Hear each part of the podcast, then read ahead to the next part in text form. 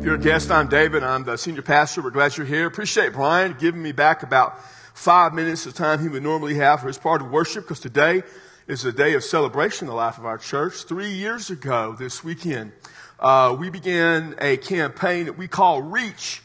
Uh, the Reach campaign is a capital stewardship campaign. That means it was about raising money to build this facility.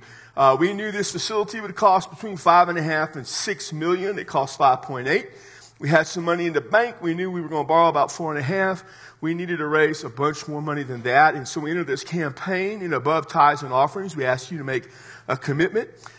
Our church at that time committed $1,626,000 and today we have raised $1,820,000, 820 more dollars. So, we praise God for that. I thank all of you who contributed to be a part of that. It's a big celebration. Now, you may say what happens after Reach. We know that we ask you to give above and beyond. Some of you may say, David, I want to keep giving that Reach money. Can I do that? Well, yeah, we'll always let you that. If you want what we ask is if you want to keep giving what you were giving to Reach because you got used to not having it around, uh, just give it towards the budget. Because here's the thing uh, we have to pay $25,000 a month a mortgage payment, probably more than most of your mortgages, I'm sure. So we got to do that above and beyond our normal budget. So, you know, if you want to give, uh, keep giving Reach money, you don't designate a Reach, just keep giving straight to the budget. You can give all of that Reach money or part of it. Uh, I know you gave above and beyond your tithes, maybe, uh, but listen, we would love for you to do what the Lord leads you to do. And that's all we ever ask to see what the Lord wants you to do. Do that. Back in 1977, there was a song recorded. It was written by Chip Moman and uh, Bobby Emmons. And Waylon Jennings recorded that song. It became a number one hit, a monster hit. It was about a guy and a gal who had pursued money and, and kept up with everything and realized that their life had grown stale, their marriage had grown stale. And so Waylon sang that maybe it was time to sell those diamond rings and get some boots and faded jeans and go away with Willie and Waylon to Luckenbach, Texas. How many of you have been to Luckenbach, Texas. Just raise your hand up high and proud. Not many of you folks are from Texas, I see. The first, I'll tell you at 830, over in Miranda, they had all been just about. Most of 940, you guys have not experienced life if you hadn't been to Luckenbach, Texas. How many of you have never heard of the song Luckenbach, Texas? Because you're too young. Shame on you. Go Google that thing up.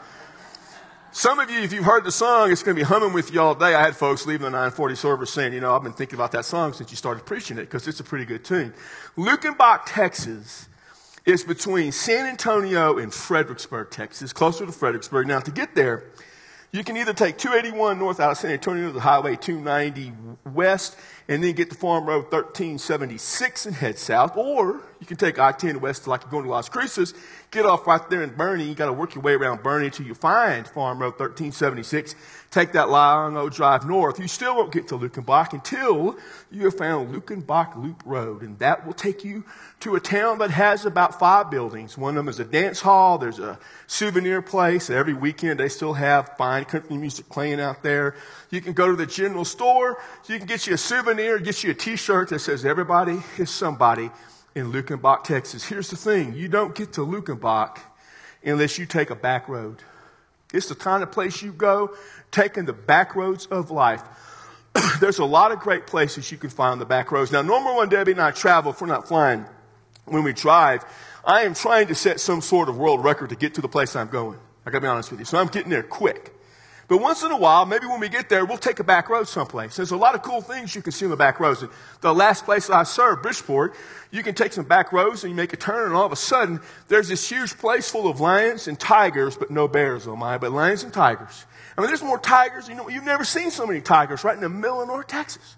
You can go down to New Orleans and take a back road to uh, Baton Rouge. You can pass all these plantations. One of those plantations was the inspiration for the house in Gone with the Wind. You could be in East Tennessee and there's a road that says North Carolina this way. And you take that 11 mile stretch of road that has 318 turns, hairpin curves in it, and you realize you just traveled the, uh, the Dragon's Tail, one of the most treacherous roads in all of, of America, and one of the most scenic, so you can get from Tennessee to North Carolina. There are beautiful back roads everywhere. I tell you this because back last summer when I was thinking about what we were going to do in 2019, I planned my sermons way out in advance. I was looking at March thinking, God, what are we going to do? And uh, I think I was spending some time, we're just driving around. I was kind of driving down past El Paso, traveling down that road near the river, going past Fabens, maybe on the Fort Hancock, traveling the back road. And I said, back roads. And so the Lord led me to this series about back roads. And so we're in a series entitled just that, back roads. We're going to be in passages in the Old Testament that are kind of obscure, passages you don't see very often. But when you travel those parts of the scripture, they take you to some great places. Today we're going to start in uh, the book of 1 Kings, chapter 11, with a guy about named Solomon. And we're going to find about a man, a wise man, who became foolish. And we're going to see on the back row what happens when a wise man was foolish. If you have your Bibles, you can turn it up. Here it is. King Solomon loved many foreign women, along with the daughter of Pharaoh, Moabite, Ammonite, Edomite, Sidonian, and Hittite women. From the nations concerning which the Lord had said to the sons of Israel, You shall not associate with them, nor shall they associate with you, for they will surely turn your heart away after their gods. Solomon held fast to these in love. He had 700 wives, princesses, and 300 concubines, and his wives turned his heart away. And when Solomon was old, his wives turned his heart away after other gods, and his heart was not wholly devoted to the Lord his God, as the heart of David his father had been. For Solomon went after Ashtoreth, the goddess of the Sidonians, and after Milcom, that is Molech, the detestable idol of the Ammonites. Solomon did what was evil in the sight of the Lord, and did not follow the Lord fully as his father David had done. Then Solomon built a high place for Chemosh, the detestable idol of Moab, you know, on the mountain which is east of Egypt, and for Molech, the detestable idol of the sons of Ammon. Thus also he did for all his foreign wives, who burned incense and sacrificed to their gods. Now the Lord was angry with Solomon because his heart was turned away from the Lord, the God of Israel, who had appeared to him twice. And he had commanded him concerning this thing that he should not go after other gods.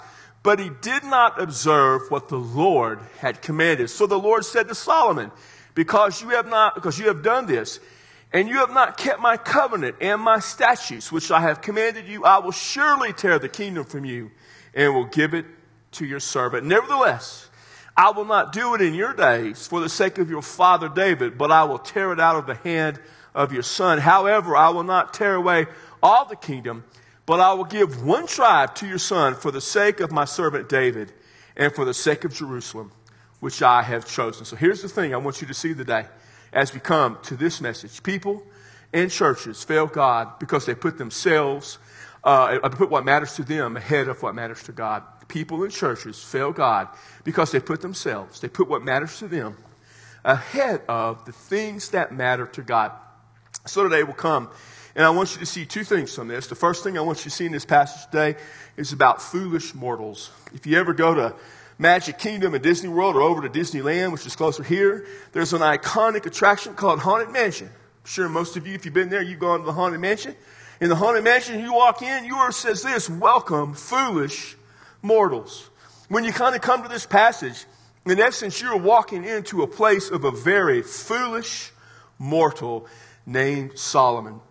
God had made a promise to Abraham. He made a promise that he would bless the whole world through him. And that blessing would ultimately, we know, come through Jesus Christ.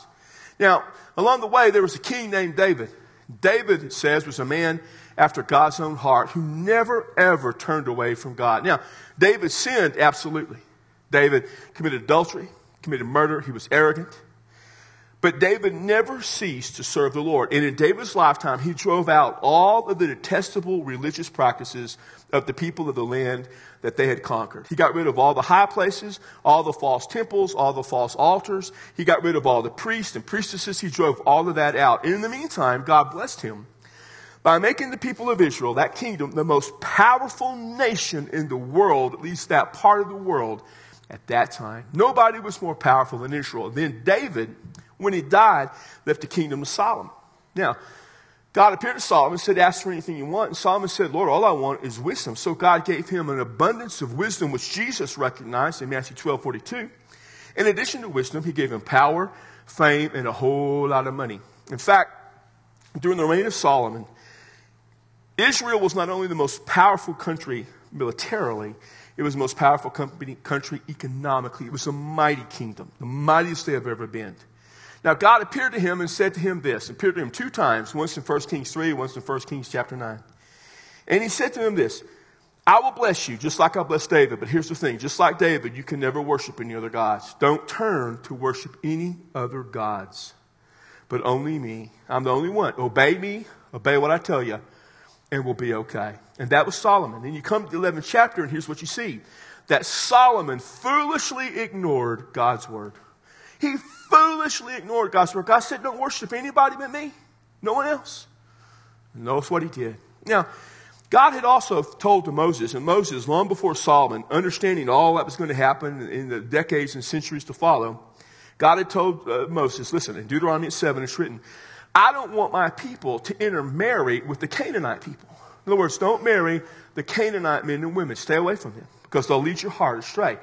And then in Deuteronomy 17, he also told Moses, and Moses wrote down, that when kings come along, the kings aren't supposed to go after and have a bunch of wives. They don't need a bunch of foreign wives. I will take care of them.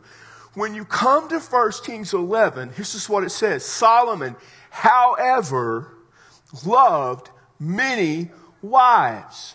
And he loved them from among the people that God said, don't marry.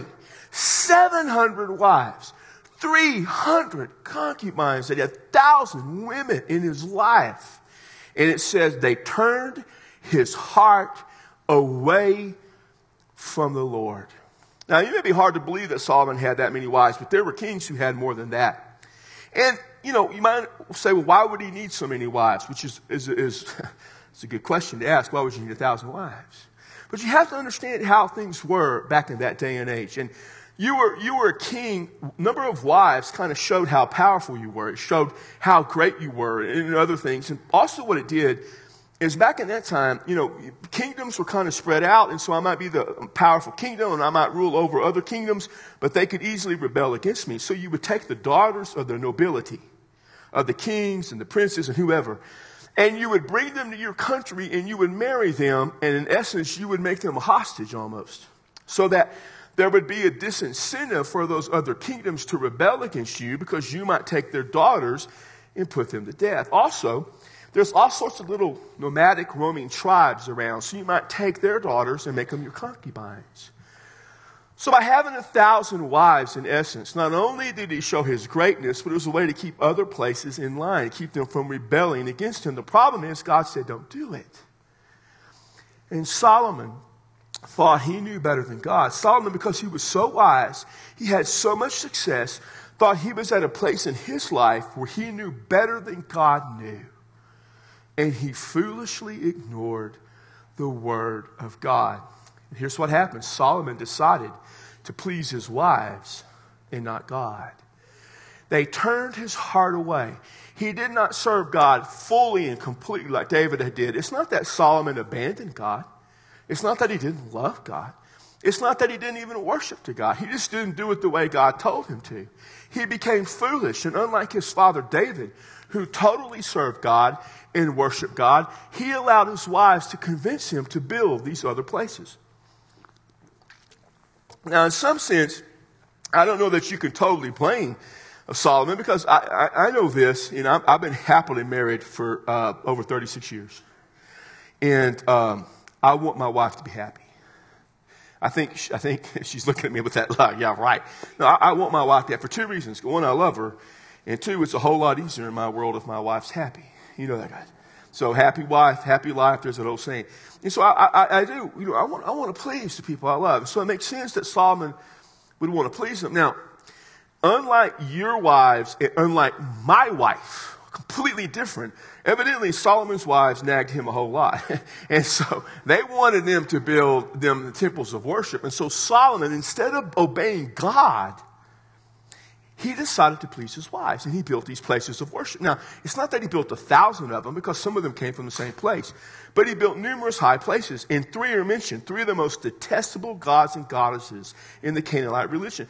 One was uh, Astarte or Ashtoreth. She was the goddess of fertility for the Sidonians. In the worship of her involved really deviant, disgusting, perverted sexual practices. Then to worship Chemosh or Malcolm, Milcom, or Molech is, also called. These were Canaanite deities, and probably it's the same deity, just different location. And they were the sun, star, you know, the rain gods. And so to worship them involved the sacrifice of human beings, specifically your children. So think about this. Solomon, who built that magnificent temple to God, built places of worship to gods who didn't exist so they could practice unbelievably perverted sexual activities and sacrifice their own children. Is it any wonder then that we're told in Scripture that Solomon did evil in the eyes of God?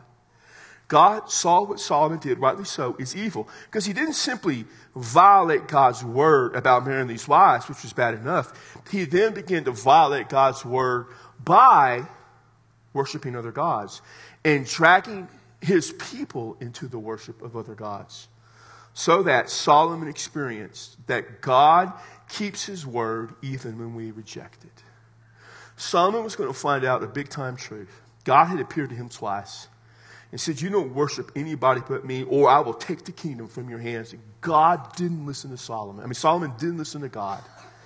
And so here's what it says God was angry because he appeared to him twice and he didn't listen. And so God kept his word. There was going to be punishment. God said, I'm going to take the kingdom from your hands. I'm going to tear it out from you. I'm going to rip it from you. But God also showed grace. He said, But for the sake of David, not your sake, but for the sake of David, who followed me completely, you have not followed me wholeheartedly, but David did. What I'll do is I won't do it in your lifetime because I made that promise to David. And secondly, I will make sure that at least one tribe will always have a descendant of David as king, as long as people of Israel have kings. And that was a promise he made to, uh, to Solomon because of what he did to David, God's promise to David. Now listen, God always keeps his word. And here's the thing if you read on in Kings, you'll see that after his death, the kingdom is torn in two under his son's reign, Rehoboam. That 10 tribes go off and follow this guy named Jeroboam. And for the next 200 years, these 10 tribes will worship detestable other gods along with Yahweh, sometimes not even worshiping Yahweh, so that in 722 he destroys that northern kingdom. Then the southern kingdom, which always had a descendant of David as king, would eventually also begin to worship other gods. And in 587, they too would be destroyed. Now, all these people, all these kings, followed other gods. But the one to blame for all of it was Solomon. Here was a wise man who acted foolishly and brought this practice into Israel. Now we need to understand God always keeps his word. And he did keep his word. He took the kingdom from them and he destroyed the people because of their idolatry. But he kept his word to both Abraham and David. Ultimately, in Jesus Christ, is the ultimate fulfillment of that promise from a foolish man. Here was Solomon, all this wisdom, and yet he was a foolish, foolish mortal. Which brings me to the second thing I want you to see today. I want you to see wisdom from a foolish man. Solomon didn't act with wisdom, but there is wisdom. And so today, in this, this last part, on this back road we're going to see in 1 Kings 11, there are three, I think, jewels of wisdom for us that we can see here. And the first is this pleasing man can never replace honoring and obeying God. Pleasing people can never replace to honor God and to obey Him. This is what Solomon wanted to do. He wanted to please. He wanted to please his wives and thought he could pull that off, but he couldn't. Because uh, we live in the New Testament era after Jesus, and, and, and many of you are followers of Christ. I know some of you probably aren't at this time, but we look at everything through the eyes or the lens of Jesus. And so there was a time when they came to Jesus and said, What's the greatest commandment? And Jesus said the greatest commandment is to love God and then to love other people. Now, the idea of loving isn't just to have warm emotions, but it's a commitment to, it's a giving of yourself. So he said there's this vertical relationship with God that we commit ourselves to God. And then these horizontal relationships that we have with people, and we commit ourselves to people. That is what matters. Then, shortly before his ascension, Jesus gave this commandment. He said, I want you to go and make disciples of all people. In other words, I want you to get people and bring them to me. So, from that perspective, we understand to a large degree what it is that we are expected to do. How is it that we seek to honor God? Well, it's simply this we honor God and reach people. That's what we do. Our priority in life is to honor God and to reach people. That's, that's it. And nothing can get in our way of seeking to bring honor and glory to God and seeking to reach people. That takes priority over everything we do, both individually and collectively as a church. Now, sometimes we act foolishly. And we all do it. I've done it. And sometimes it involves worship. I mean, it's not because we don't love God. It's not because we don't want to do what God wants, but sometimes we just think we have an idea of what needs to happen. And so we'll see it in worship. And everything we do in worship is designed to bring honor and glory to God. It helps us worship. If what we have doesn't help us worship God, we don't do it. And so it's things like, you know, this thing today helped us worship God. I know what it's called. I just don't want to pronounce it because I'll get it wrong. This thing all helps us worship God. I don't know what this thing does. I'm assuming it helps us worship God or it wouldn't be here. Everything we do is designed to help us bring honor and glory to God. And sometimes, though, we want to do things in, in worship that make us feel better about ourselves. I, this, is, this has been a kind of a thing in my life that I, it goes way back with. Uh, I was very fortunate as a young, very young man. I mean, God has blessed me in so many ways. But in terms of preaching, God blessed me with the ability to preach without taking notes, without any notes. So I don't ever need notes, and I didn't. Now, today that's pretty common. Lots of guys preach without notes, but you know, 30 years ago that was really uncommon. So when I began pastoring in Laredo, uh, you know, back then we didn't have the screens to read scripture. We had to read it, you know, from the Bible the old-fashioned way. Uh, you may wonder sometimes, people wonder, why do you even bring the Bible up there? Well, at today at, at uh, Miranda, the screens went out, so I actually had to pick up my Bible and read it the old fashioned way. And fortunately, I also happened to have glasses to help. And my other glasses weren't reading well. Evidently, uh, I bought the wrong pair, so yesterday I bought glasses that I can read with. So I did it the old fashioned way. But, but you know, uh, we do all that, and I've never really needed the notes. And so we have these things, they used to have these things, you may not know this, called pulpits.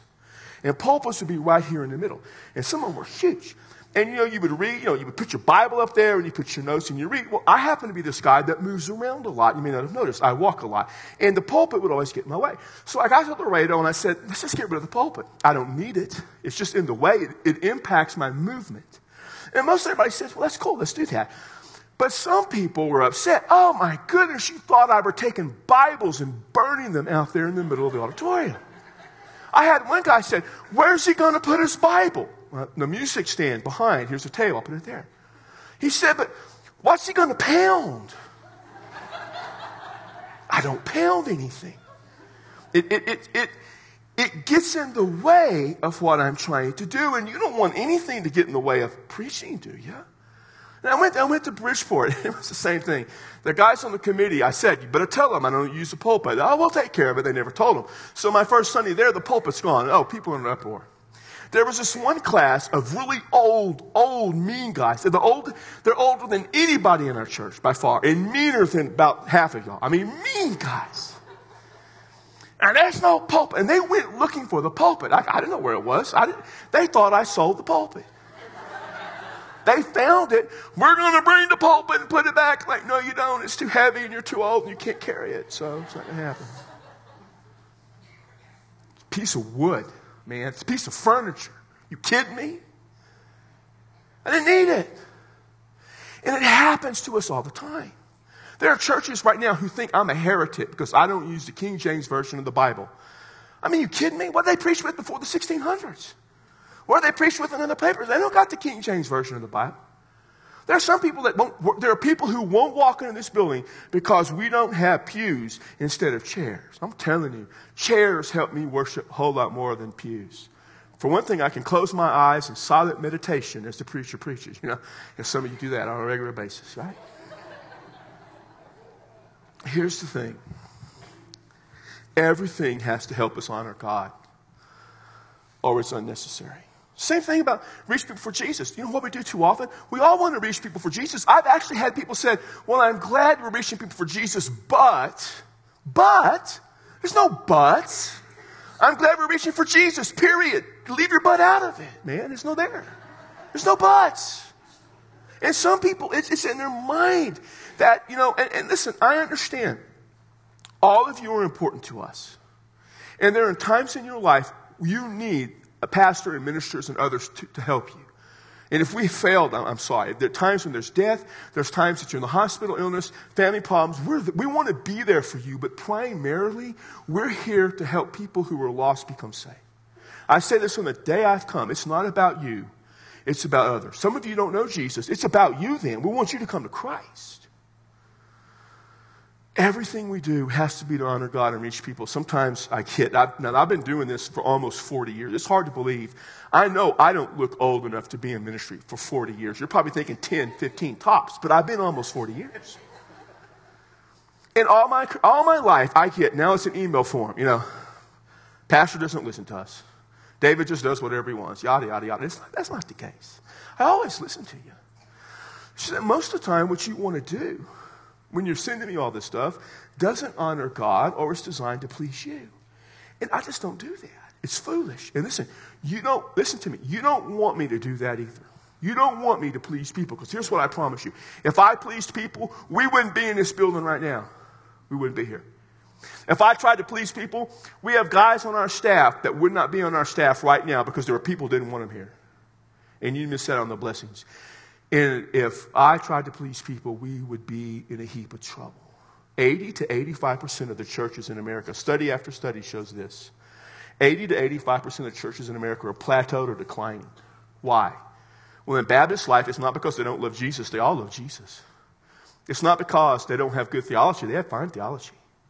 It's not because they're not good people, they're good people. I'll tell you why. It's because they're not reaching people. That's not their primary objective. Their primary objective is about them. I know that because every church I've gone to pastor, that was the case when I arrived, including this one. I've consulted with many churches, and that's the case. When they're plateaued or declining, that is because you have pushed yourself first. Less than 20% of the churches in America are growing, and by the way, we are in that 20% right now. We don't seek to please people, we honor God and reach people for Jesus. Because of that, the second thing you need to see is we strive to finish well. We always strive to finish well. 1998, I was pastoring in Laredo, and things had been going well, and then we were getting kind of stagnant, and I was concerned because we were, we were in a tough place, and I knew that times were changing, the paradigm shifts were occurring, and so I, I wanted to do something. I went to this conference that John Maxwell was leading. He had just written a book called The 21 Irrefutable Laws of Leadership one of the five most influential books in my life. Every member of our staff is supposed to read it. If they haven't, I expect them to be finished by tonight. but when I went to this conference, here's the thing he said that stuck with me. He said, I've just passed 50, and I made a promise to God, I want to finish well. And I said, That's it. Finishing well. One of the biggest regrets of my life is that in First Baptist Church in Laredo, I did not finish well. Didn't they say I didn't do a good job? Did fine, for the most part. Love the people to this day. I had finished so well before. In, my first church as a youth minister, in my second church, you know, at Park Hills as staff, I finished well. And in, Bridgeport, man, I finished well. But, at Laredo, I, didn't, and it was reason I didn't finish well was simple. I became like Solomon. Not that I had a thousand wives, but I thought I knew better than God. And I began to make what I was doing about me, and I just assumed God will bless me because, after all, I've had nothing but success. Everything has worked. So, God, you'll just bless what I'm doing. And I didn't finish well. It's not the fault of anybody in my family. It's not the fault of anybody in that church. Only one cat deserves blame for finishing poorly. That was me. I want to finish well in everything I do. So I'm going to be sure I honor God and reach people. I want to finish well in this message. Last Thursday night was our last connect group. I hoped and prayed we finish well then. I'm going to finish well in my marriage. When I'm ready, God calls me from this church, I plan on finishing well. When I go to the church after that, I'm going to finish well. When I go to the church after that, I'm going to finish well because it's probably going to kill me because I'll be too old. I'll probably go to heaven. Here's the thing. You'll never finish well if you don't seek above all else to honor God and reach people, if you put yourself first, you will never finish well. Which reminds us of this then. The third thing God will accomplish what He chooses to accomplish with or without you. He don't need you, man. He just doesn't. God made a promise to Abraham, He kept it. All the way to Jesus. Along the way, he used a lot of people, but he didn't need any of them. But they were there so they could be blessed by God and being used by God. And God doesn't need us, but he sure will bless us because we need him. I learned something in ministry a long time ago. You may find this hard to believe. I know this what I'm saying is going to shock you, and you don't have to say amen when I say this either. But I'm not the smartest guy or the most innovative guy that ever lived. And so, what I have decided to do is, I'm going to find out when churches are successful, I'm going to find out what they're doing, and I'm going to go copy them. I do that all the time. I go to churches that are successful. What are they doing? Can I take this and bring it to where I'm pastoring and do that? Here's what I have found go find out what God is doing and go join that. Figure out what God is doing and go join God. Get on His side. First of May, our traditional service is coming out to this location. It's not coming out here, so I don't have to make that drive anymore. It doesn't bother me a lick. It's not coming out here because I'm going to anything about I'm going to get a raise or anything like that. They're coming out here for one reason. Because God is working at this campus. And I want the folks at Miranda, the traditional service, to be a part of what God is doing here. That's it. Period. End of story. There's no other discussion. They're coming out here to be a part of what we're doing out here. I want them to be experiencing what God is doing. Period. Because God is going to accomplish things with or without us. And I want to be a part of what God's accomplishing. I think we should all want to be a part what God accomplishes. Now look at Solomon. Solomon, what were you thinking? God had blessed you. He had blessed you. And what did you go and do? You just, you just went and you threw it all away because you thought you knew more about God. You were more concerned with pleasing your wives than honoring and obeying God. And when we get to the point in our life where we are more concerned with pleasing people than honoring God or reaching people for Jesus, we become foolish, foolish mortals, just like Solomon. Middle of the summer, it's going to be 100 degrees outside. You may want to cool off. So you just get over here on Line 70 or Highway 70 and you head on out to Alamogordo. When you get to Alamogordo, there'll be a little road. I think it's Road 82, if I think it's correct. And you take 82 east, and within a few moments, the temperature will drop from the hundreds to the 80s, maybe even the 70s. Instead of desert, you're going to see mountains. Instead of brown, it's going to be all green. You go far enough, and if it's on a Thursday, Friday, or Saturday, not Sunday because you need to be here, but Thursday, Friday, or Saturday, and earlier enough in the day, and roll your windows down, you'll smell the best barbecue this side of Texas. You have taken a back road to go to a place that's so very special. And here we take this back road in 1 Kings 11. And 1 Kings 11 takes us right where God wants us to be. But are we going to be too foolish to listen to God? Or will we make sure in our life we honor God and reach people for Jesus? Some of you today, you may be in that foolish part. Well, you love God, I know it. And you believe all the right things about God, I get it. But you have tried to please yourself and you have tried to please others more than pleasing God. And maybe today you need to say, God, I'm sorry. Forgive me for that. Maybe you haven't seen God accomplish anything in your life because you are not honoring God and striving to reach people for Christ. Today, maybe you need to come and say, Lord, forgive me because I put what I have wanted ahead of what really matters. He'll forgive you. Today, maybe you need to give your life to Jesus. And I haven't preached an evangelistic message, but that's what we're here for. You're the ones that matter. You need to come to Christ. So maybe you want to come and talk to somebody about trusting Jesus to be your Savior. Maybe you want to come and pray for somebody as happens quite often, and you ask the Lord to bless their life. Listen, this is the thing. We need to leave this place today being sure that we honor God and being sure that we reach people for Jesus. Otherwise, we're just going to leave this place as foolish mortals. Father, we praise you and honor you. It's our desire to lift you up above all else that people might come into a saving relationship with Jesus Christ. So we pray that you would help us put aside the things that we want that we will quit seeking to please men and women, quit seeking to please ourselves, but strive only to please you. And in pleasing you, Father, to honor you and glorify you, to reach out and help people come to a saving relationship with Jesus Christ. That's what we want, Lord. That's what you want from us. So help us, Lord, today to be sure we strive to finish well. To finish well, Lord. To be sure that we are a part of what you're seeking to accomplish and not us. And we can only do that when we seek to no longer please people, but honor and obey you. Help us today, God, leave here to honor you and reach people for Christ. In whose name we pray. Amen. Would you stand? We'll be at the front to greet you. You come?